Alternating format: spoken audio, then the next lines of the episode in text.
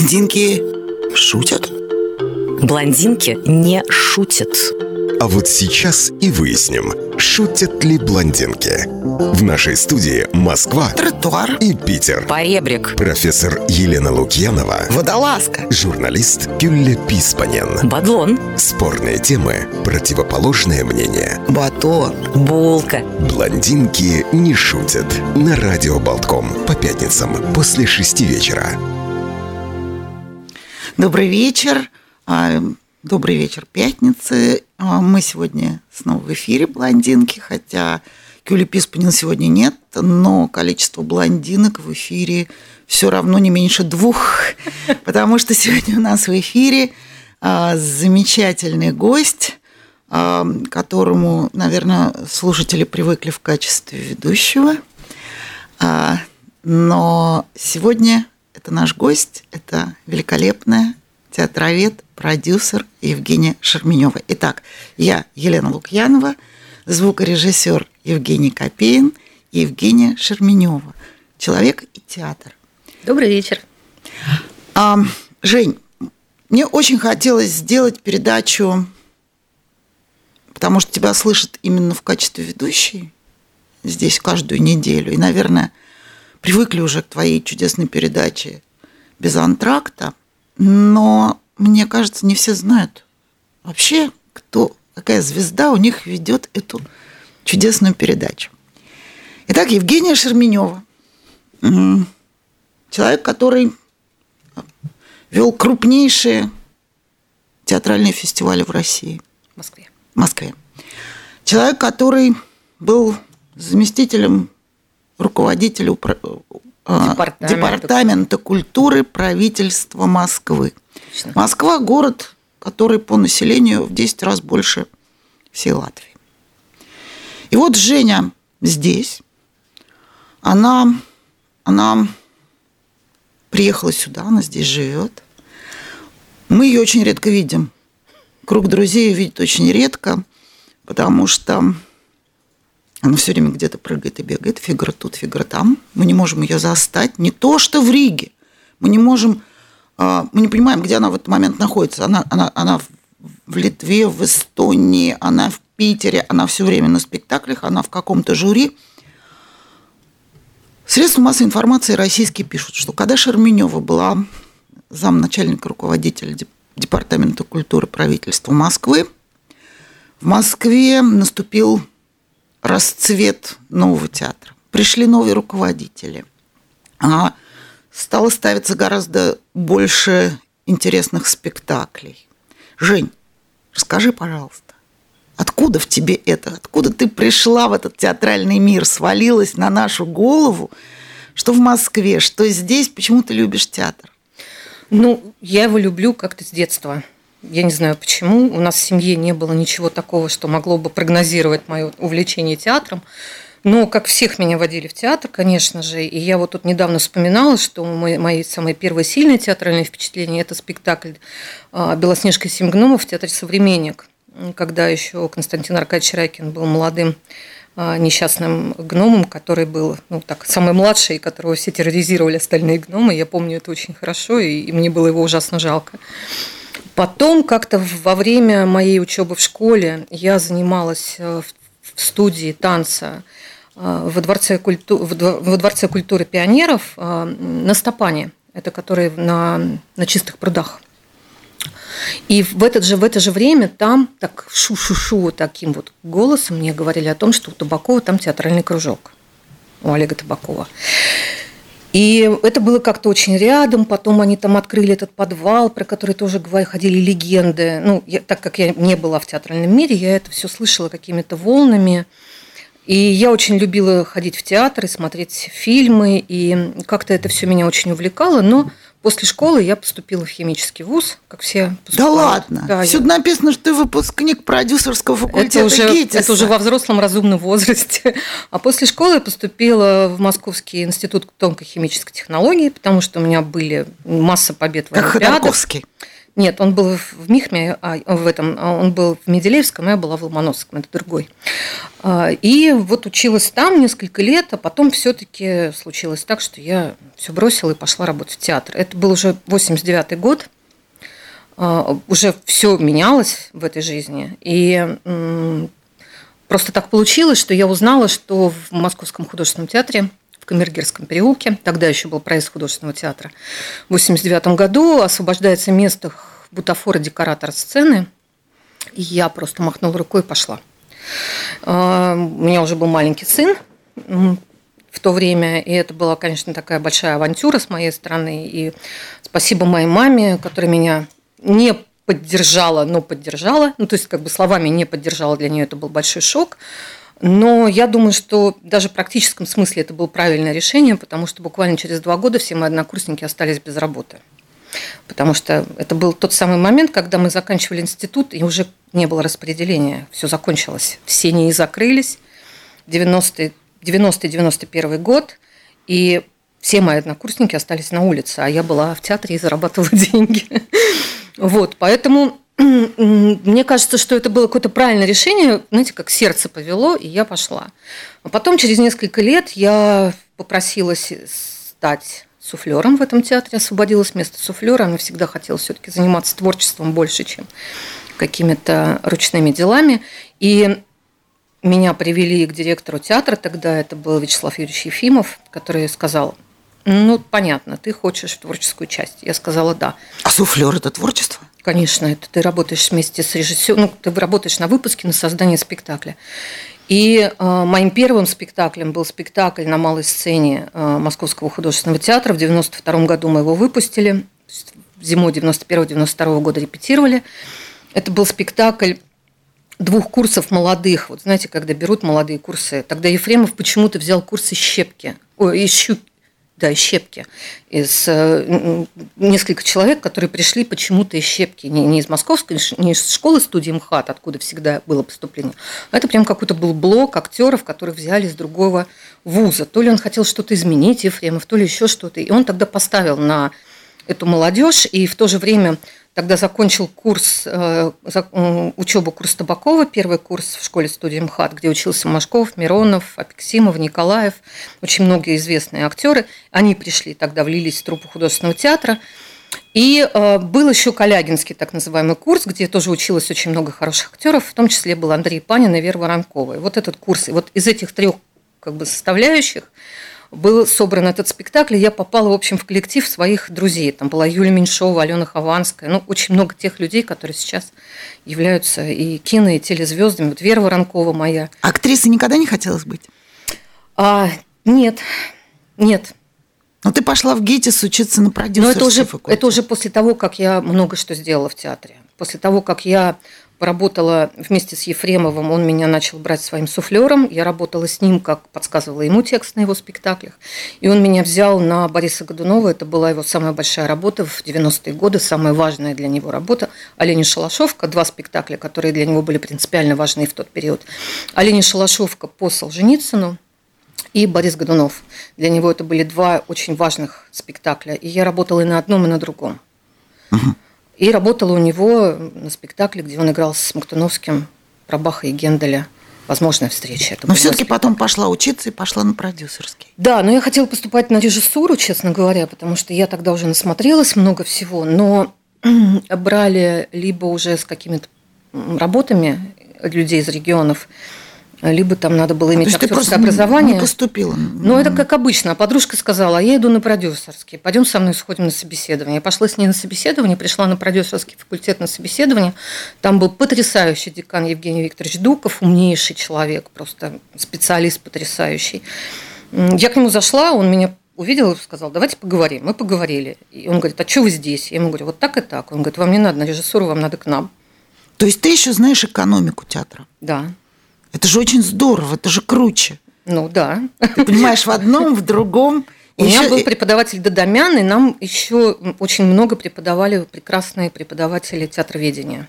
У нас, у нас было два направления, да, у нас была экономика и театроведение. Хорошо, Жень, вот прежде чем ты пришла в правительство Москвы, а, действительно, город, повторяю, 10 раз по населению больше Латвии. Ты вела фестивали. Да. Что это были за фестивали?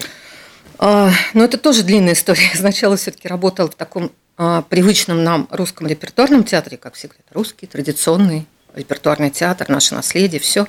Я очень благодарна судьбе, что я все-таки стартовала с Олегом Николаевичем Ефремовым, потому что его отношение к жизни, его отношение к профессии, то, что я видела, как он работает, при всех минусах даже, при всех сложностях, которые в тот период уже были, но и люди, которые тогда были там в этом театре, там и Савина, молодой Дмитрий Брусникин, Яна Лисовская, которую мы сейчас встретились в Берлине, это было просто счастье. Она давно уже живет в Германии, преподает работает актрисой. А, знаете, это какой-то такой за, как бы сказать, за, запал был мне дан тогда с тем отношением к работе, потому что в Амхате, например, то, что мы называем традициями, это было очень сильно связано с, а, со способом организации спектаклей закулисным. Я когда потом пришла в другой театр, который называется нынче Электротеатр, я работала два года там, тогда в театре Станиславского, помощником режиссера. Я была удивлена тому, что там все было совершенно иначе. И, например, там партитур спектакля там не было. Я их создавала просто от руки, писала. То, что, к чему я была приучена в Амхате. И э, потом я работала еще три года в театре Олега Табакова, который, как я сказала, с детства был моей мечтой, и у меня так получилось, и я там работала и сделала там свои первые гастроли выездные из Москвы в Саратов. И потом ездили еще в другие города. И у меня были много всяких, э, много всякого опыта в театре Табакова. И там я познакомилась с Валерием Фокиным. Он ставил там спектакль «Еще Ван Гог». Был такой спектакль с Евгением Мироновым, очень необычный полутанцевальный. Это было 98, 98 год, и тогда такого еще было очень мало в Москве. Он был очень экспериментальный. И мне ужасно понравилось, как он работает. Ну и тоже какие-то воспоминания там, о том, что он делал когда-то в Москве, эксперименты и те спектакли, которые тогда уже были его центра Мирхольда. И он тогда открывал центр Мирхольда в 2000 году. И я попросилась к нему. Он меня взял к себе. Я выучила английский язык уже тоже в разумном возрасте. я бы сказала так, стала работать у него, собирать международные программы, и там начался фестиваль «Нет» в моей жизни. Потому что он в Центр Мирхольда пригласил Марину Давыдову, Романа Должанского а, делать фестиваль. Жень, ну вот смотри, я вот знаю, как делать кинофестивали. Делала я кинофестивали. Но мне кажется, театральный фестиваль это, это гораздо более трудоемко. А оперный? Это, это, а это очень тяжело. Это очень тяжело. Это очень трудно.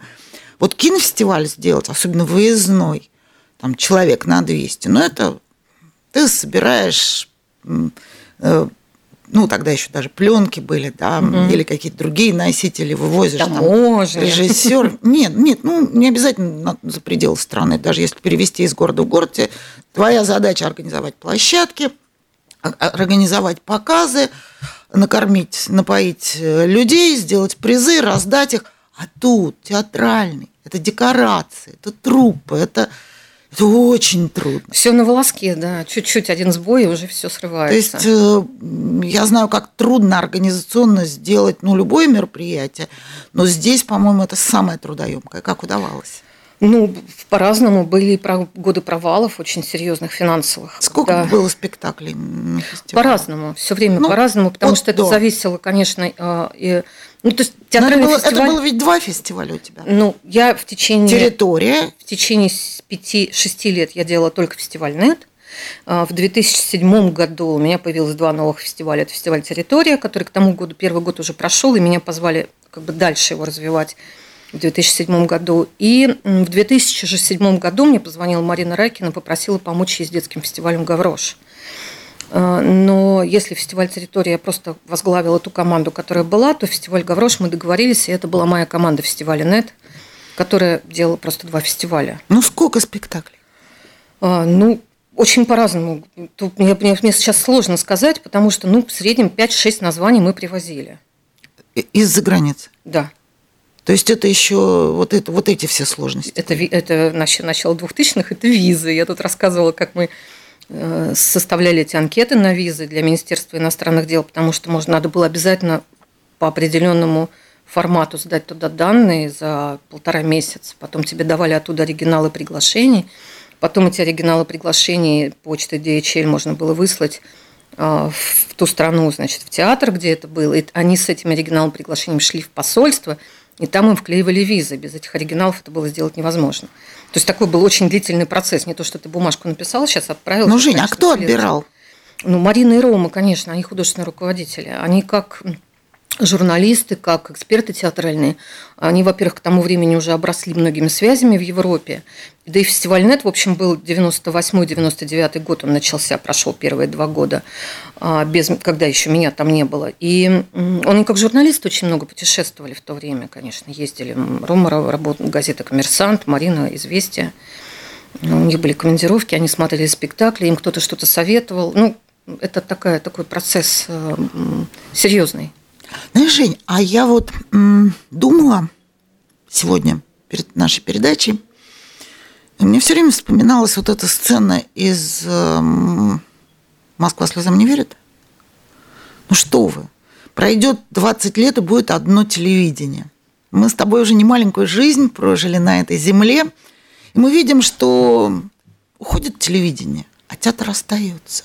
Хотя такими волнами было и, и театр проседал. Причем, наверное, во всем мире театр проседал. Почему театр? Почему он остается? Чем он отличается от кино? Кино, кино становится другое, да, телевизор проваливается сегодня. А театр, театр все время живет и развивается. Что это, Жень? Сейчас мы до этого доберемся. Как бы... Но это вот э, светлой памяти моего профессора, у которого я училась, Геннадий Григорьевич Дадамян. У него была теория культурных парадигм, через которые проходит человечество. И вот он описывал каждый как бы, момент времени, в каком состоянии находится мир во взаимоотношениях с культурой. Ну и с искусством, естественно, как с, базовыми ценностями культуры. И, э, конечно, золотая эра театра – это Древняя Греция. Угу. Да, когда 50-100 тысяч зрителей смотрели спектакли. Больше такого объема никогда театр не добивался, это надо признать. А, Потом он был смещен на другие позиции. Но так или иначе он все равно давал всегда некое движение культуре. И мне кажется, что просто театр, он как-то в себе соединяет, поскольку он синтетическое искусство, и он в себе соединяет и литературу, и живопись, и исполнительство, музыку, и движение, танец, все, все в нем собирается вместе в театре. А, потому что он базируется на пьесе, это литература, ну и все остальное, то, что туда собирается. Мне кажется, просто из-за того, что он так сильно связан со всеми остальными видами искусства, он очень четко реагирует на все, что происходит. Из-за того, что все, что происходит в театре, мимолетно, ну вот это есть сейчас, и больше этого никогда не будет. И повторить невозможно. И повторить невозможно, конечно. И, э, и настроение даже актера повторить невозможно. Вообще невозможно. На следующем сегодня, спектакле он будет другим. Сегодня, сегодня звук пошел чуть иначе, и весь театр пошел звук, весь спектакль пошел чуть иначе. Сегодня, э, не знаю, актриса вдохновлена каким-то своим личным ощущением, и спектакль идет иначе. И, конечно, это всегда... И публик, от публики многое зависит. Какая публика сидит в зале. Это тоже очень существенно влияет на то, что происходит и на сцене. Это взаимоотношения всегда между сценой и зрительным залом. Из-за того, что это мимолетность, из-за того, что это происходит здесь и сейчас, и вот у меня вчера были актеры двое из Рижского русского театра, и оба говорили, что иногда бывают такие моменты, когда ты находишься на сцене и чувствуешь, как все вдруг соединилось и создало нечто, что ты даже не можешь описать по эмоциям. Это просто что-то очень сильное, большое, великое. Я знаю ощущение, ощущение когда да. ты заходишь в театральный зал – вдыхаешь на первом такте спектакля и выдыхаешь но даже в самом конце, а что было это в середине, ты дышал или нет? Да. И вот ради этого, собственно, театр и существует. Ради этого одного момента, вот этого попадания, он, когда все дышат одним дыханием. И вот телевидение может пропасть, а театр никогда не пропадет. Он живой. Он живой. Как он может пропасть? Все равно люди будут хотеть этих взаимоотношений – все равно людям нужно это, а, это общение, которое происходит между зрительным залом и сценой. Очень интересно. А все-таки, вот я понимаю, что такое держать аудиторию. Да? Я, я преподаватель, я могу прийти в аудиторию, где 10 человек, но я могу прийти в аудиторию, где 300 человек. И мне, наверное, проще, потому что у меня нет э, четкого сценария, да, я могу варьировать. Я тоже стараюсь сделать так, чтобы слышно было, как летит муха. А вот тут ты за, за рамками четкого спектакля – можно удержать? Вот ты говоришь, зависит от аудитории. Ну, это все зависит, конечно, от актеров. А, я рассказывала недавно, как в Амхате эм, актеры с тем еще опытом работы научили посылать звук, учили посылать звук. То есть ты стоишь на сцене, вот Вячеслав Михайлович Невинный, там Нина Иван Гуляева, они умели делать так, что если в зале кто-то что-то там зашебрушался, они не повышая голоса, не делая никаких движений, они просто умели послать звук туда, что того человека накрывало с головой. Ну, ты приехала из этого огромного города, а, из этого огромного театрального комьюнити, который ты подняла. Тебе здесь не, не, не, не, не, не тесно, а наоборот. Тебя здесь хватает вообще вот этой всей театральной движухи. Как сравнить московские театры, балтийские театры, вообще это театральное пространство? Потому что мы реально, твои друзья, видим, что мы тебя не можем увидеть, мы тебя не можем поймать. Ты все время где-то прыгаешь и говоришь, мне некогда, мне некогда, у меня спектакль, ты сейчас в жюри вошла. Да. Что это за жюри? Это жюри Национальной театральной премии Спелмен Acts. А, она существует уже довольно давно. А, Такие же премии есть в Литве. Вот я сейчас виделась с коллегами в Литве, они мне рассказывали, как это работает там. А, ну, любому театру нужно поощрение, любому театру нужна экспертиза, любому театру нужно какие-то какие-то оценки, да, помимо, помимо э, того, что ну, чтобы сколько было ходит, к чему тянуться. Да, помимо того, сколько ходит зрителей, все-таки нужна какая-то профессиональная шкала деятельности. И поэтому... То есть не только билетами оценивается Ну, совсем, совсем нет. Совсем нет? Ну да, это все-таки такая одна из, из составляющих театра. Это важно, но не, не, не, не самое главное. Ну, вернее, это важно очень, потому что, конечно, театр без зрителей не может существовать. То есть нельзя играть самому для себя. Это все, это нарушается принцип театра. Это тогда уже все-таки художник сам с собой работает больше, как перформанс сам сам для себя. Но ты можешь, конечно, играть, но театр, театр именно в этом сочетании двух сторон. А, и вот так получилось, что прошлым летом мы сидели, разговаривали, и директор театра Дети Дил сказала мне, может быть, ты хотела бы посмотреть, что происходит в Латышском театре? Для этого есть один очень хороший способ попасть в жюри, начать работать в жюри. Вот. И я сказала, ну да, наверное, мне было бы это интересно, но я не знала, на что я подписываюсь. Сколько Потому спектаклей что, ты смотришь в неделю? А, ну, в год, в сезон это больше 100, театр, э, больше 100 спектаклей в сезон. Вот с сентября по май. Ну, это очень много. Это очень много, да. Ну, просто И ты я... смотришь их не только на территории Латвии? Нет, в Латвии только. Только это, в Латвии. Это латвийск, латыш, латви, латвийская национальная это, премия. Это сто разных спектаклей есть в Латвии? Сто премьер в году, да. В сезоне. Премьер даже? Премьер, только премьер. Ой-ой-ой. Только премьер. А, ну, во-первых, это 10 э, государственных театров. Боюсь спросить, а в Москве сколько премьер? А, я боюсь сказать, но я думаю, что намного больше. Не намного что, больше. Да, тут есть такая, такой принцип, что чем меньше аудитория, тем больше спектаклей должен в сезон создавать театр, чтобы не потерять свою аудиторию. Mm. Ну, потому что... Э, Это как у Макаренко, помнишь, э, в э, педагогической поэме они каждые три дня ставили новый спектакль, или даже каждый день.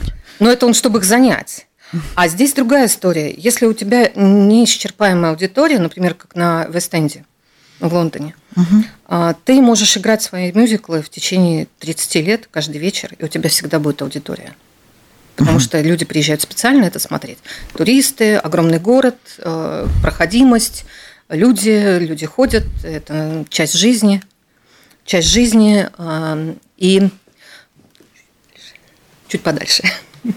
И в Москве, например, э, тоже мюзиклы могли существовать. Вот мой, э, мой коллега, прекрасный Дмитрий Богачев, который в течение больше чем 10 лет делал этот, э, этот принцип в Московском доме молодежи, мюзиклы постоянные, он умел с этим работать, с этой аудиторией, которая ежедневно менялась, и он мог играть по 8 спектаклей в, день, в, в неделю, одно и то же, да, в огромном зале. Ну, там у него была «Мама Мия», еще что-то, ну, там много было всяких разных мюзиклов.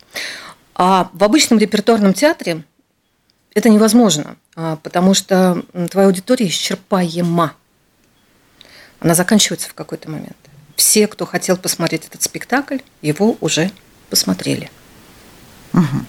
А, а вот скажи, аудитория а, а, каких больше, а каких больше премьер, латышских или русских? Где? Здесь? Да. Латышский, ну, латышский театр, конечно, больше, чем русский. Ну, здесь русский театр, собственно, один. Угу. Это Рижский русский театр. И какие-то есть еще маленькие, ну, как бы какие-то проекты, но к сожалению, они не входят в поле э, профессиональной, де... ну, как бы профессиональной деятельности, вот это профессиональное поле театра. Конечно, поскольку мы живем в Латвии, это латышская культура основа, это латышская литература основа, и, конечно, латышский театр на латышском языке. Богатый. Где 100 премьер в сезон. А это не, не богатство, это ну, от, ну, от невозможности иначе жить. Если ты не будешь делать 8 премьер в году, у тебя не будут пустые залы. Угу. Потому что аудитория, как я сказала, она кончается в какой-то момент. А, я помню, что я когда-то приезжала в Красноярск, и мы сидели, разговаривали с прекрасным режиссером а, Олегом Рыбкиным, который возглавляет там драматический театр имени Пушкина уже много лет, а, ученик Фоменко, уехал и работает в Красноярске. Он тогда уже, хотя это миллионный город, Красноярск, он должен был делать 8 премьер в году. Публика заканчивается. Угу. И поэтому, конечно, там, где мало аудитории, больше оборотов. И поэтому вот столько, столько производится здесь. Какие-то спектакли живут долго, какие-то не очень. Мне, например, очень жалко спектакль, который я видела в прошлом году в Национальном театре. Его поставил Вестер Кадиш, назывался он «Балтийское кольцо». Был посвящен истории немецких семей в Латвии в 30-е годы. Вот в промежуток между революцией, Первой мировой и Второй мировой войной. Он прошел очень немного. Довольно сложный был спектакль, и публика быстро кончилась. Угу. А, то есть вот это... А как, а как, ты, как ты можешь быть в жюри? Ты, ты, ты только на два сдала, я, насколько знаю латышский язык. Как ты справляешься? Ну, во-первых, я читаю пьесы. А, перед тем, ну, если эта пьеса есть на русском языке, я читаю пьесу на русском языке. Если нет пьесы на русском языке, я иногда прошу, мне иногда присылают на английском. Uh-huh. Я смотрела Шекспирс в Лейпае.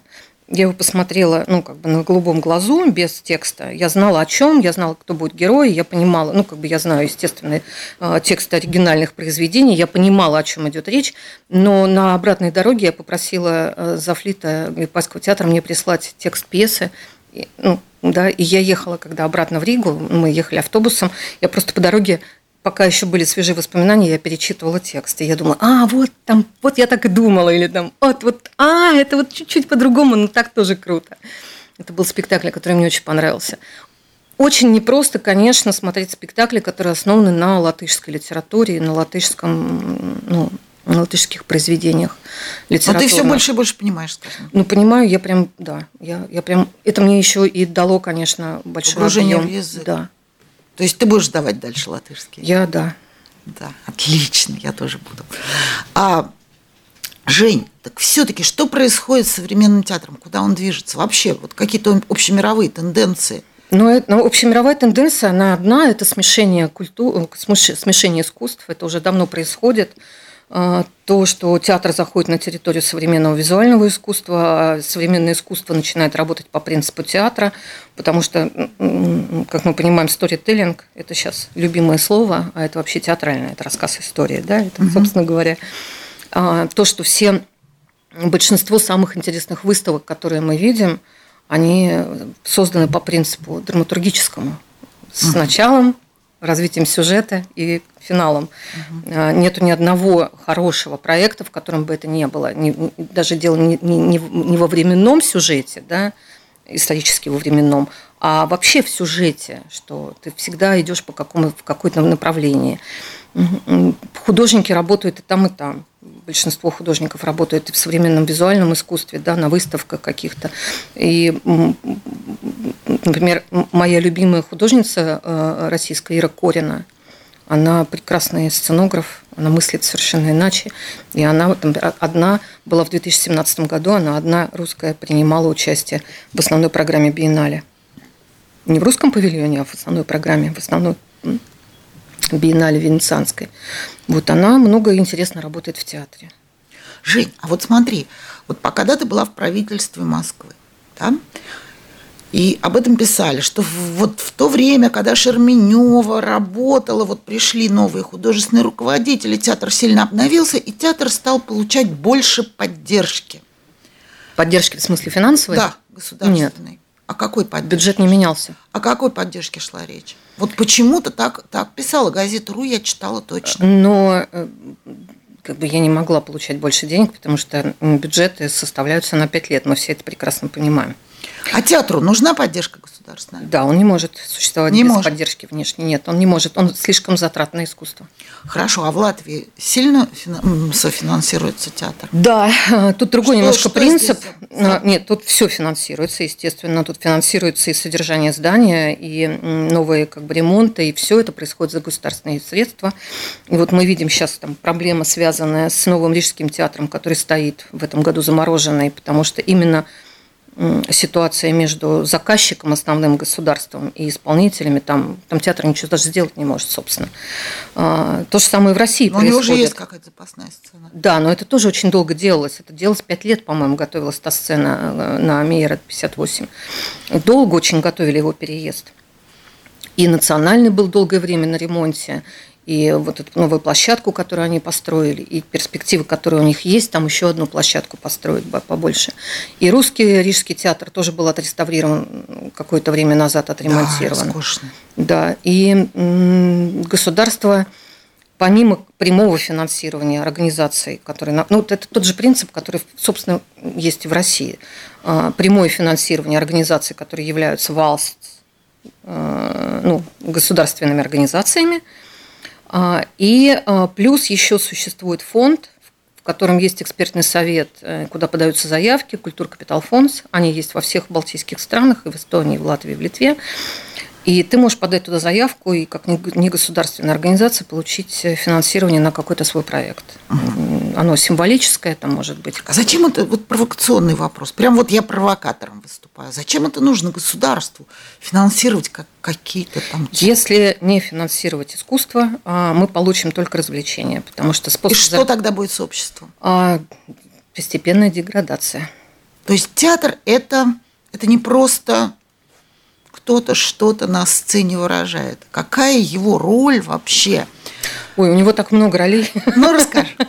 Ну, смотри. А, первое, конечно, это сохранение и создание нового как бы, развития а, самого этого направления искусства театрального. Это потому что это актер, актерские техники, режиссерские возможности, сценография, которая составляет часть театра. Это все вместе составляет театральное искусство, и если это не поддерживать, оно умрет. Угу. То, что мы видим на самом деле, э, на самом деле это очень опасный период мы сейчас переживаем, потому что это не только в России, не только здесь. Везде сокращаются расходы на культуру, угу. в Европе тоже.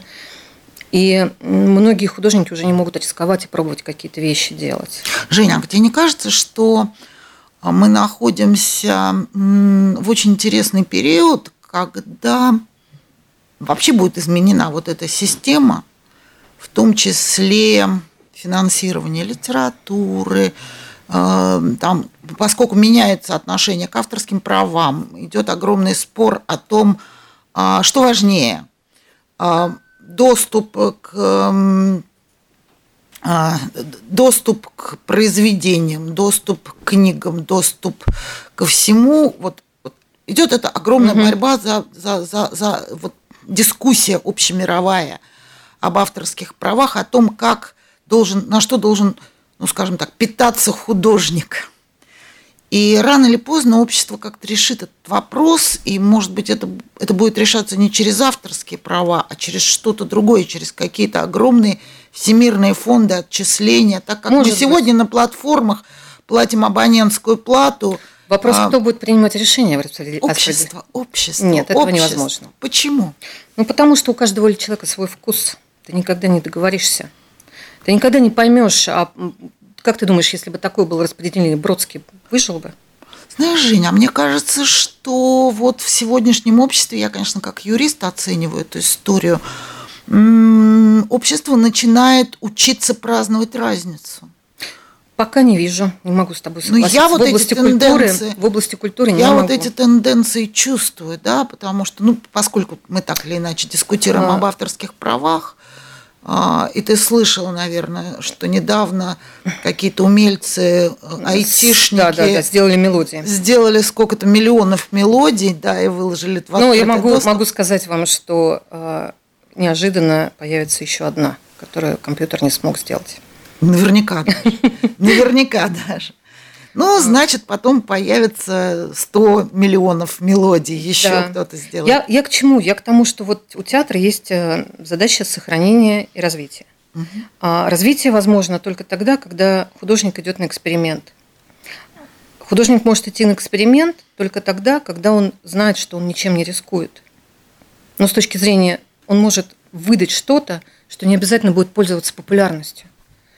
Потому что, например, если говорить о российском театре, что Анатолий Васильев, который составляет, собственно, а, создал, ну не знаю, базу для создания нового современного русского театра, он никогда не мог зарабатывать деньги. Это невозможно. Ну, то есть это не- не сочеталось никаким образом у него. Его лаборатории никогда не приносили ему денег.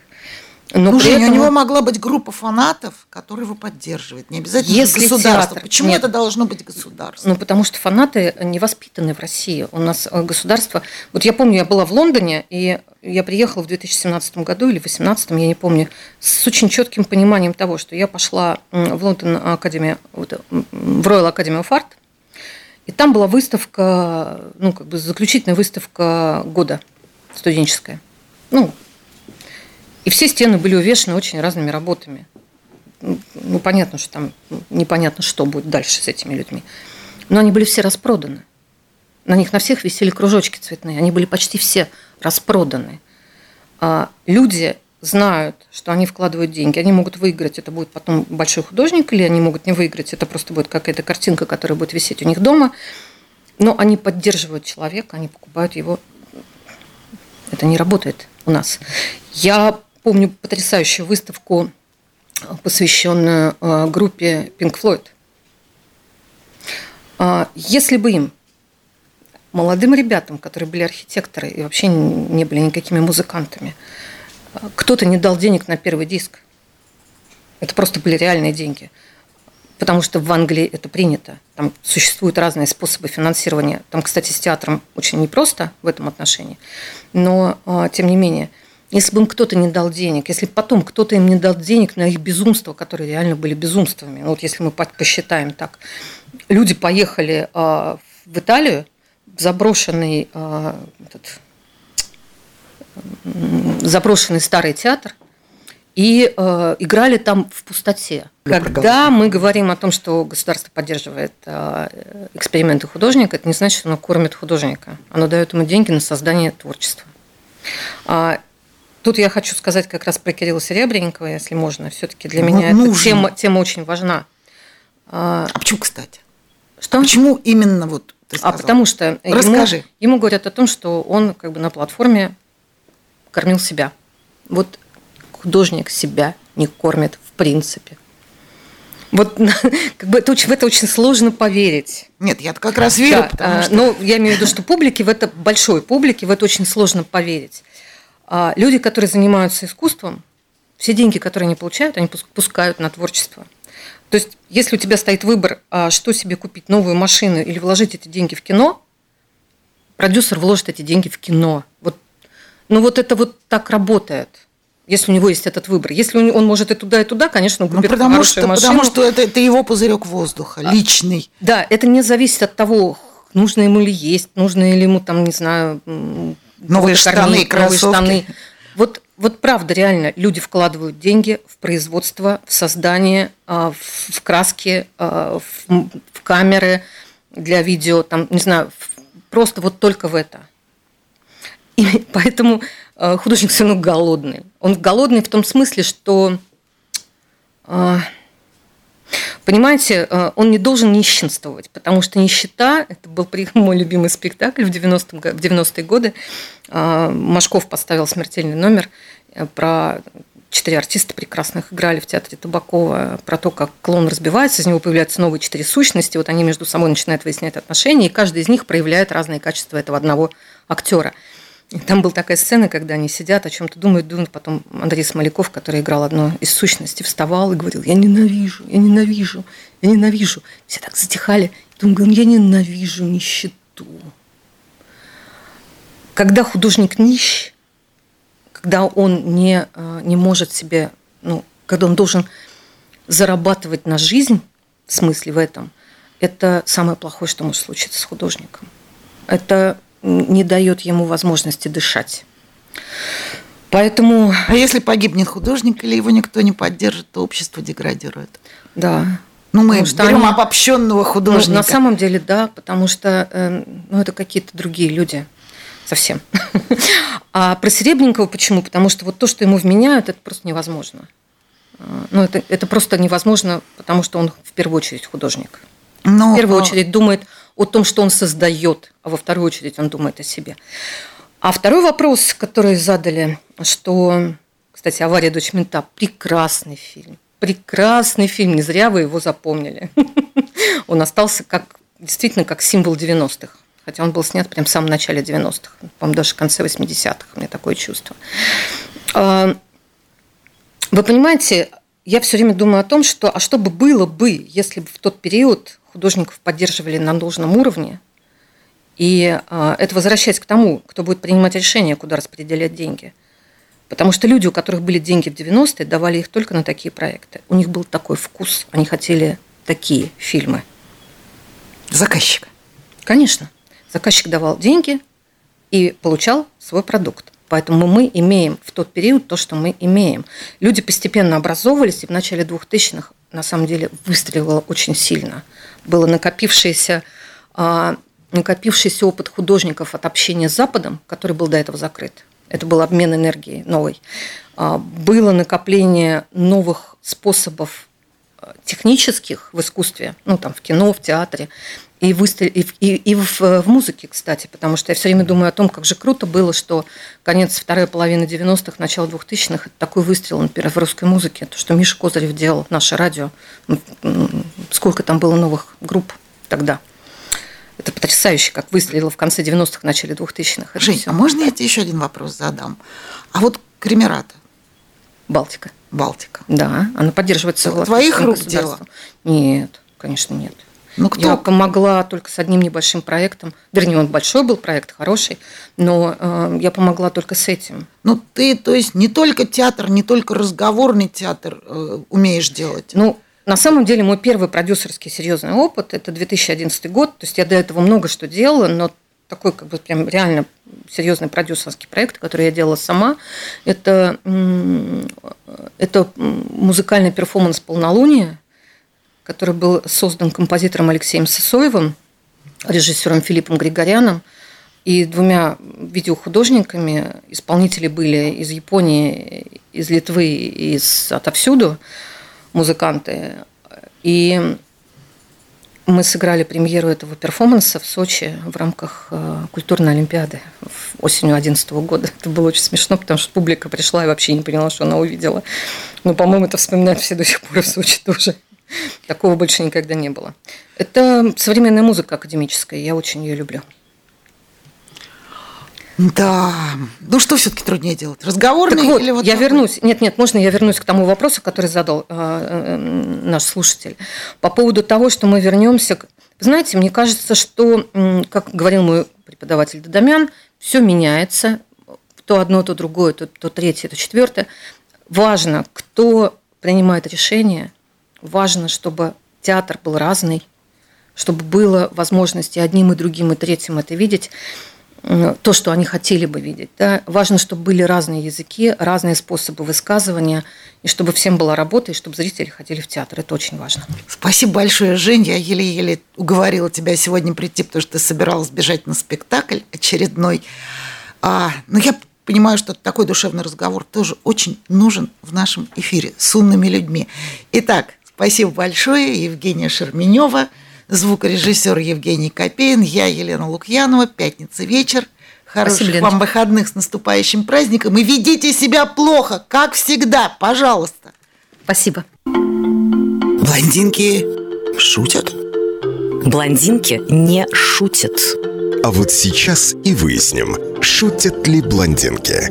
В нашей студии Москва Тротуар. и Питер. Поребрик. Профессор Елена Лукьянова, Водолазка. журналист Гюлля Писпанен. Бадлон. Спорные темы, противоположное мнение. Батон. Булка. Блондинки не шутят. На радио Болтком по пятницам после шести вечера.